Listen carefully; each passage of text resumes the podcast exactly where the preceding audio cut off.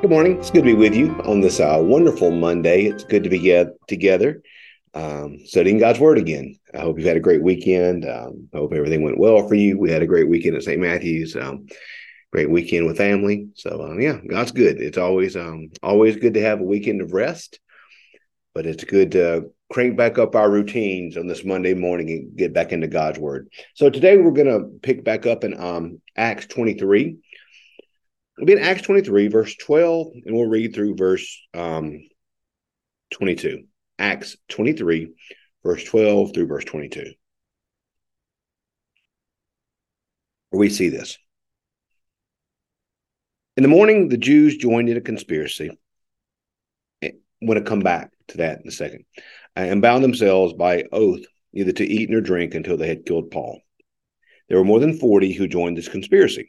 They went to the chief priests and the elders and said, We have strictly bound ourselves by an oath to take to taste no food till we have killed Paul. Now then, you and the council must notify the tribune and bring him down to you on the pretext that you will make a more thorough examination of his case, and we are ready to do away with him before he arrives. Now the son of Paul's sister heard about the ambush, so he went and gained entrance to the barracks and told Paul. Paul called one of the centurions and said, Take this young man to the tribune, for he has something to report to him. So he took him and brought him to, to the tribune and said, The prisoner Paul called me and asked me to bring you this young bring this young man to you. He has something to tell you. The tribune took him by the hand and drew him aside privately and asked, What is it that you have to report to me? He answered, The Jews have agreed to ask you to bring Paul down to the council tomorrow. So they were going to inquire more thoroughly into his case. But do not be persuaded by them there are more than forty of their men lying in ambush for him. They have bound themselves to an oath to neither eat nor drink until they kill him. They are ready now and are waiting for your consent. So the tribune dismissed the young man, ordering him, Tell no one that you have informed me of this. Okay. So we see Paul is still in the custody of the Romans, and everything, everything that happens from the moment Paul was arrested is in the in the the the plan in the through line for getting Paul to Rome. So he is now in Jerusalem, uh, but he must now start the process of being transferred to Rome. So spiritual practically what's happening is yes, there is a threat to Paul's life. Um, there is a threat to to him, and the Roman tribune does not want Paul to be killed. He wants Paul to be protected. So we see that is what's practically happening here. But spiritually, what's happening is, is, is that God is pushing things towards their resolution, which is going to be Paul in Rome. As we've said several times thus far, and we'll continue to say throughout the rest of Acts, Paul in Rome preaching the gospel to the to the emperor, preaching the gospel to the church in Rome, allowing the church to take root in the Roman Empire so that the church can then spread all over Europe and all over the world. That is what is happening spiritually. So we see a difference between the practical A, B, C, D that's happening here. A leads to B, B leads to C, C leads to D. We see that.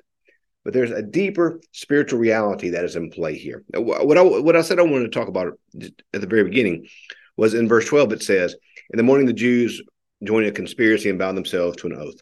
Okay, just, just always remember, always remember when you read the Gospels, when you read Acts, um, when you hear the phrase the Jews, always remember that's that's um, that's a shortcut that that it, that is that is a that, that's a stand-in for um, the religious leaders. These these men here who went to the chief priest. These were not just random Jews. These were individuals.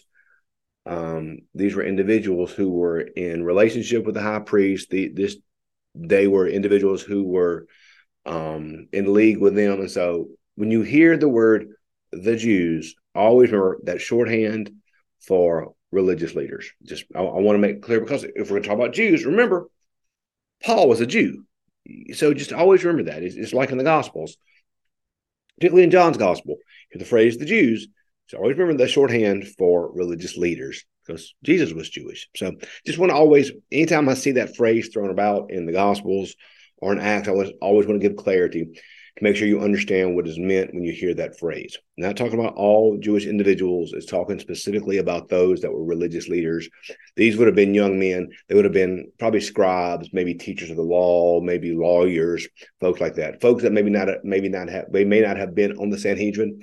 They may not have been on the religious council, but they would have been in definite relationship with them. So just want to always talk about that anytime I see that in scripture. But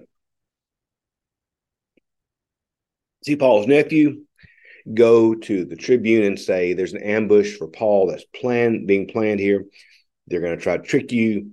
Um, don't fall for it. So their tribune hears this, and he send he's going to send Paul. We're going to read uh, tomorrow how Paul will be sent to um, um, to the to the governor, and will be um, will be able to preach and teach um, there um, in Caesarea. So that, that's where this is headed. But I just I want to come back to this notion. There's always I heard this put put like this one time: life is lived moving forward, but understood looking backwards.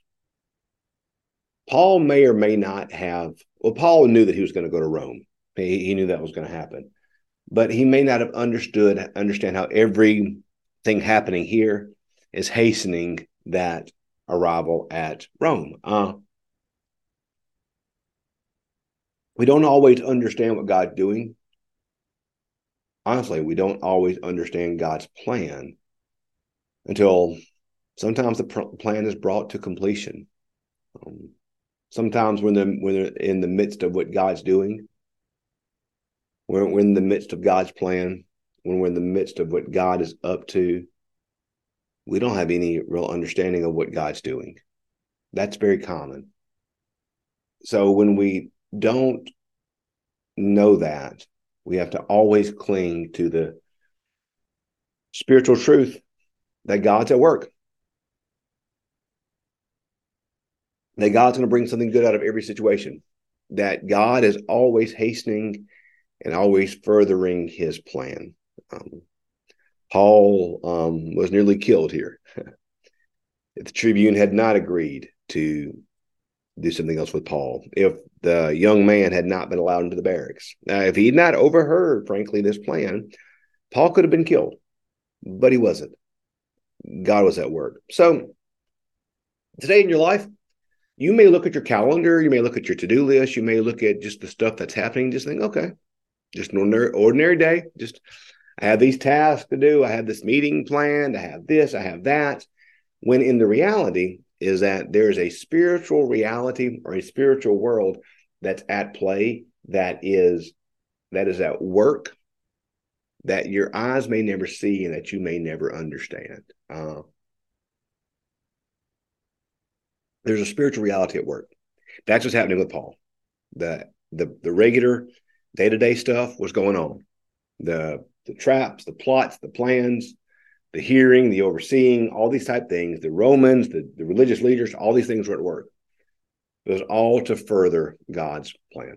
It was all to further what God was up to. It was all to further what God was doing. So um, I, I think that's something we can take, we can take comfort in. I, I don't know about you, but sometimes I feel uh, maybe in a uh, maybe a little bit too much pressure uh, that I'm going to mess up, or I'm going to do something, or I'm going to make a mistake that's going to really mess up what God wants to do. Uh, I feel that way a lot. I put a lot of pressure on myself to be perfect, to always get it right, to not make a mistake.